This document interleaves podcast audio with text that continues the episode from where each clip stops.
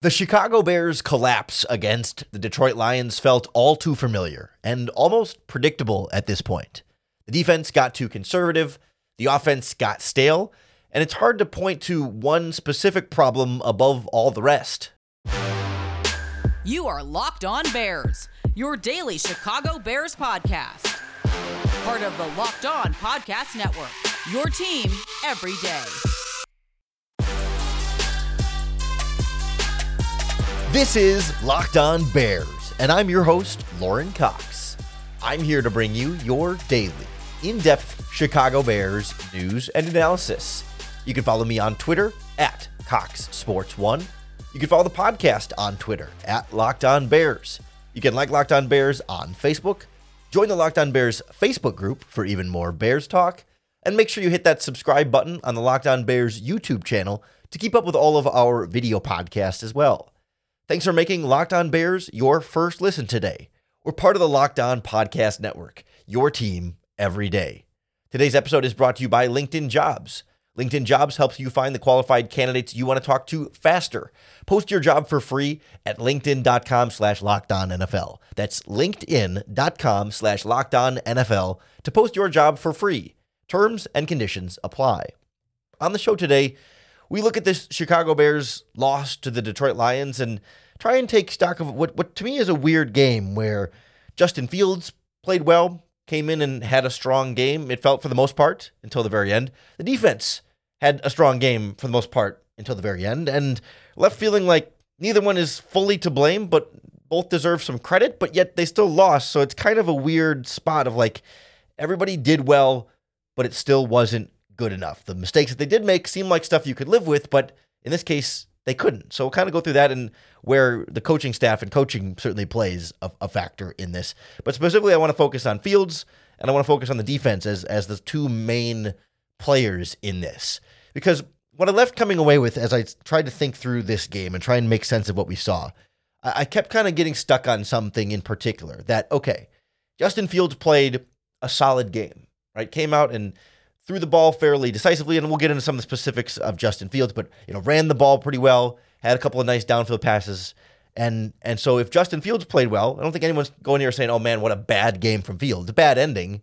The last play of the game, not what you want, but for the most part, did his job at a good to very good level for this offense. Great. So then presumably then if Justin Fields played well enough, then the team around him needs to be better, right? Like that would be the alternative there. Well, but this defense got three turnovers on Jared Goff and held the Lions to just 14 points in the first three and a half quarters. Like the defense did what should be enough there before everything hits the fan at the very end. So it felt like the defense did its job, and it felt like Justin Fields and the offense did their jobs. And yet, if both sides did their jobs, they still lost. So who's to blame here? And I think what it comes down to a little bit is is kind of both. Like Fields was good and good enough, but perhaps needed to be even better than that.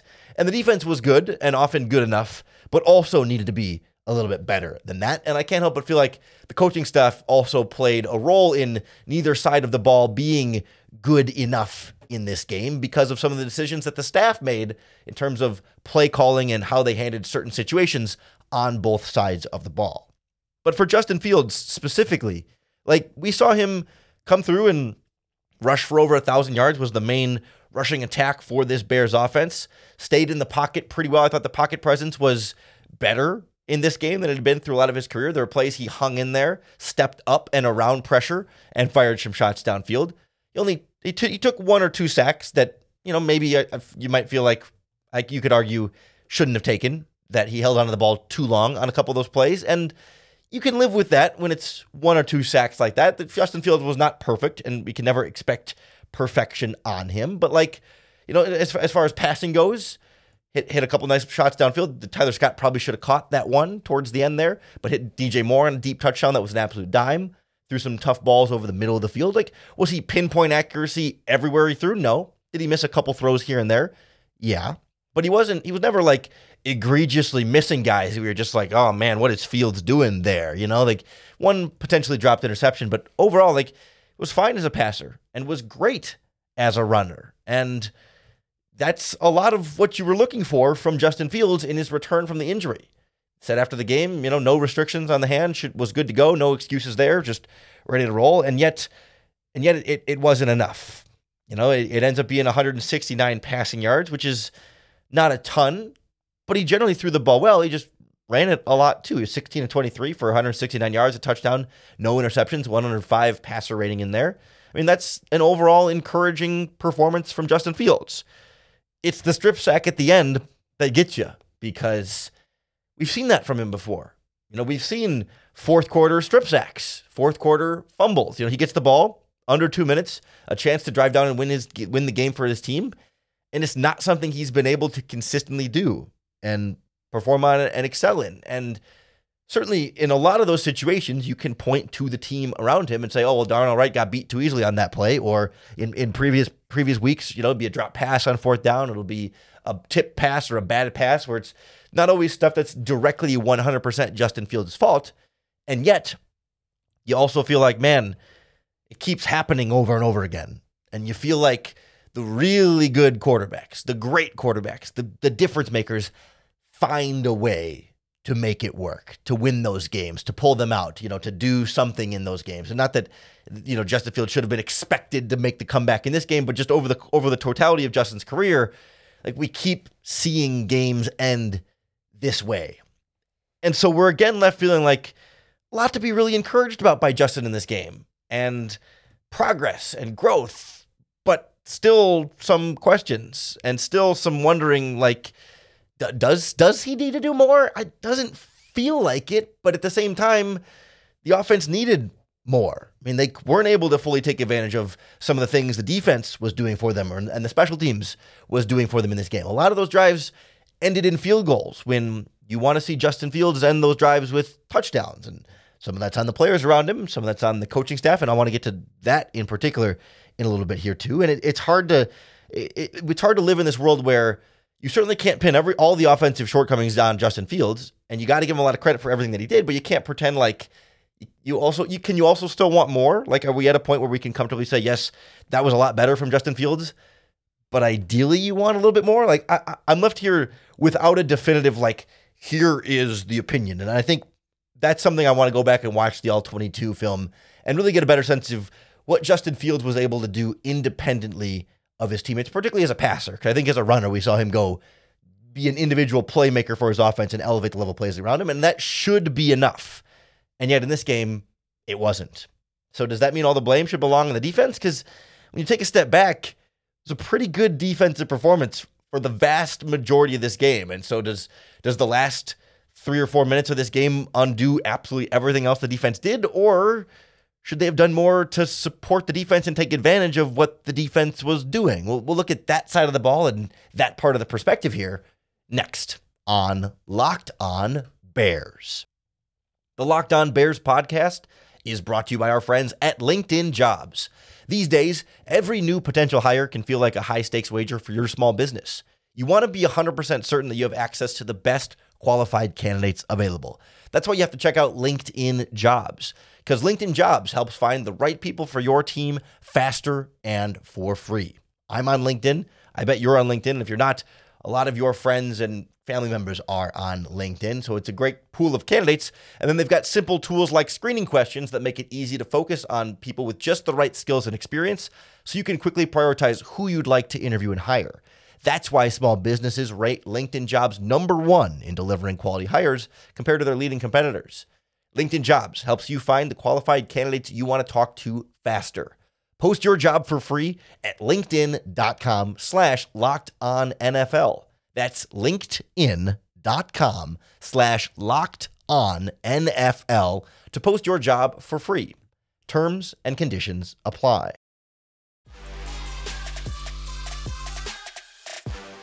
The Chicago Bears defense was shutting down the Ben Johnson Detroit Lions offense for the majority of this game. I was going to say the vast majority of this game, but I guess it depends on where you want to end the word vast over the over the, the course of an actual football game because after a couple of touchdowns in the first half, they were still only a 14 point Detroit Lions offense up until they st- they got the ball with 4 minutes and 15 seconds left in this game. They drove down and scored to get their third touchdown of the game with three minutes and six seconds left. But for the first three quarters, 11 minutes, no, three quarters, 10 minutes, and 45 seconds, the Bears had held Ben Johnson and the Lions to just 14 points. They were doing a really good job against a really good offense. Like, yeah, Goff was moving the ball here and there, but it was a lot of just taking what the defense gave him and ultimately getting behind the sticks a little bit and the Bears defense getting off the field. And, you know, they were running the ball all right. I would almost say they were running the ball well, but they weren't running the ball well enough to run over the defense. They were getting some yards here and there, but it wasn't dominating the, in the ground game. It was it was not enough because it was only 14 points. And again, 7 of those points in the first half came after the Tyler Scott fumble where I'm not even really going to get that mad at the defense for that. I mean, sure, you don't want to give up any points off a turnover, but when they start with the ball in in basically just outside of field goal range, that drive again, it's not they don't excuse it per se, but it's kind of like okay, I understand giving up a touchdown there, but like otherwise, this defense for the vast, the vast majority of this game really did a good job, like across the board. They picked off Jared Goff three times, and then Jaylon Johnson got a special teams fumble, forced fumble for the fourth turnover. But that's that is four turnovers that gave the Bears offense the ball, and on those three interceptions, the Bears offense got three points, one field goal on three Jared Goff interceptions. And that's not good enough. That's not taking advantage. That's not playing complementary football the way that Matt Eberflus talks about it. The Bears did get a touchdown off of that Jaylon Johnson fumble for that forced fumble on the kickoff return, which admittedly was better field position than a lot of the interceptions had given this offense. But still, like even 10 points on four total turnovers is not enough. Scoring twice on four turnovers and one of those scores being a field goal is not effective enough offense. And that's that's an offense not properly taking advantage of what its defense was giving it. So then I again kind of come back to like, so then do you blame Justin Fields for not doing enough? Because uh, when the guy rushes for 104 yards and throws for 169 yards and a touchdown with a 100 passer rating, like it it feels like Justin Fields did plenty and yet the offense didn't do enough. And so then can you blame everything on okay, the lack of running game beyond Justin Fields? I mean, Khalil Herbert averaged 2.2 yards per carry. D'Onta Foreman averaged 2.3 yards per carry. They couldn't get the running game going with running backs very well. Roschon Johnson had a couple of nice runs, but like they couldn't really run the ball from players not named Justin Fields. Is that why they lost? I, I don't think so. Like, yes, they, they, they needed to be better, but that's not why they lost. And like, sure, the offensive line could have played better, but that's not why they lost. I mean, I guess receivers could have done more more work after the catch, but that's not why they lost, right? It's things that could have been better, but you can't really point that and say, man, that's how, why did the Bears lose? Oh, because their running backs and receivers didn't do enough. I mean, it contributed, I guess, but it's not thing you really point to. So that's that's kind of where I'm. That's where you start to again run into some trouble here. Like the pass rush wasn't great. It was all right. They got Jared Goff sacked twice. He's pretty good at getting rid of it pretty quickly though, and feeling the pass rush. Like he's he's good at that. There, they only had one defensive penalty, a pass interference on Jaylon Johnson. But other than that, pretty clean game. weren't giving the Lions a bunch of extra free yards or extra plays or you know staying on the field on those third downs or whatever. And they didn't miss a ton of tackles in this game. Sure, they missed some, but otherwise, like again, they give you three defensive turnovers, three interceptions and generally like not getting gashed up and down the field on all the other drives seems like it's pretty good. They were just particularly atrocious in the under two minute situations. They gave up a touchdown uh, with less than two minutes to go in the first half. And then, of course, at the very end of the game, they go to this, what felt super conservative defensive coverage here, right? Where they're dropping back super far, giving the Lions a lot of space. And Goff, to his credit, is dealing. And, and maybe that's part of the equation here that we don't think about enough, where it's just like, hey, you know what? Sometimes the opponent is just playing really, really well. And even if you are also playing well, like their good is better than your good when they're stacked up side by side. And it's not that you needed to do better, it's that you did your best, but their best was a better than your best. And again, that's the closest thing to an explanation for this game that I can come away with, but I'm not super satisfied by that answer either. I, am also not 100% clear on how exactly it fell apart so quickly at the very end. You know, when the Lions can go on uh, on the last two drives, a six play, 75 yard touchdown drive in what was what a minute and 16 off the clock, and then an 11 play, 73 yard drive in two minutes on the clock, both for touchdowns. That's where this defense absolutely fell apart. Is that purely overly conservative play calling? Is that the offense all of a sudden pulling stuff out of its sleeve? Is it something else? Like, that's where I start to come down to like the coaching being maybe the answer to this question here when it feels like, okay, Fields played pretty well and yet not enough from the offense. And like defensive guys played pretty well. Edmonds, Edwards getting inter- Stevenson getting interceptions. Like guys are making plays and yet defense as a whole not good enough. Does that all just point back to coaching then? Is it simple as the play calling from Eberflus and Getsy is what lost them this game? That feels too simplistic.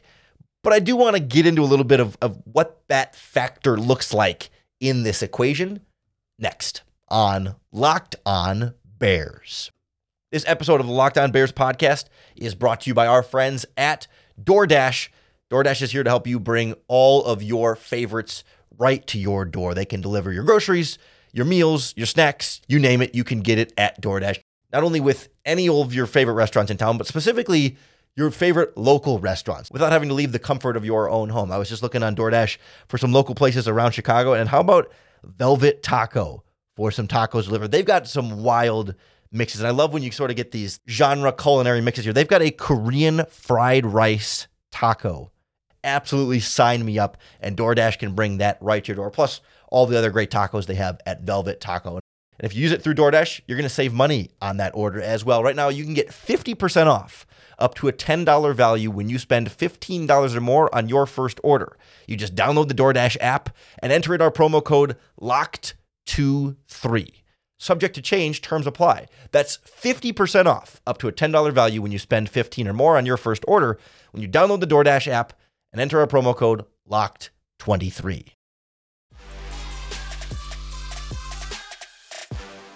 Is it as simple as to say coaching is what lost this Bears game against the Lions? Because coaching can kind of be this amorphous, like, blame whatever's going wrong on the coaches and whatever's going right on the players. And it, sometimes it's hard to separate, like, if a player makes a good play, was he well coached? Was he a good player? If a player makes a bad player a big mistake, is he a bad player? or was he poorly coached? And it's sometimes it's really easy to just say, "Oh, that's coaching. Coaches screwed that up." But I think a couple of things stand out to me about the coaching in this game. Like first of all, for for the vast majority, vast majority, but like for a while, Luke Getsy was calling a pretty good offense for Justin Fields.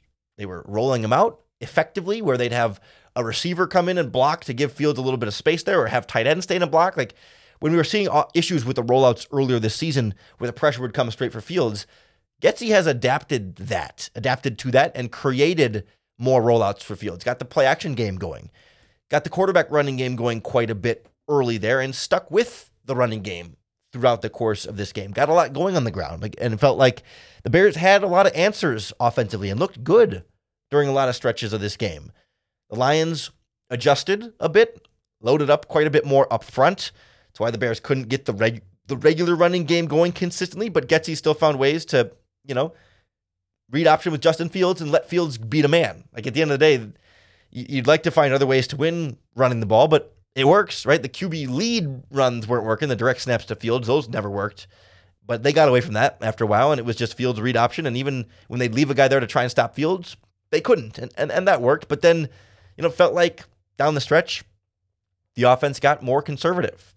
You know, early on in the game, through the first handful of drives, they get fourth and two at midfield, and they went for it on two or three fourth downs. I don't have the exact number in front of me here, but like they were staying aggressive on on fourth downs to start this game, and it was refreshing, right? It was like, all right, let's let's keep this going. You might as well. What do you got to lose? They were two for two on fourth down attempts in this game, but then you get to the second half and you get into the Lions territory and you get fourth down, and they said, screw it, we'll take the field goal, and they said, screw it, we'll take the field goal, and we ended up with what we had to watch four field goals, if I remember correctly. pulling that out in front of me right now. Four field goals. And, and Cairo Santos has been great. No, no disrespect or blame on Cairo Santos there, but the Bears were very content to settle for field goals.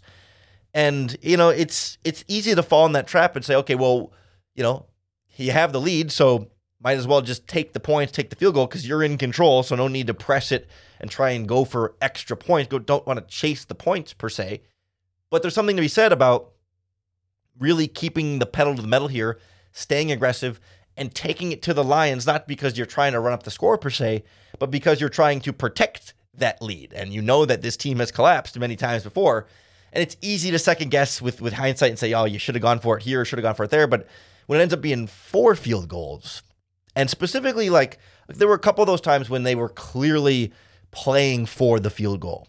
When they got third and eight and handed it off to Khalil Herbert for three yards. You know, when you got third and six and you hand it off to the running back for three yards and then you take the field goal on plays that, you know what? If you throw it and it's incomplete, you're still in field goal range. And so why not give your quarterback a shot there when we saw him earlier in the game on a second and 20? That was the down and distance on his 39 yard touchdown pass to DJ Moore in the end zone, a dime ball. Long down and distance, obvious passing situation. Defense knows you're trying to pass, knows you're trying to go vertical. Doesn't matter.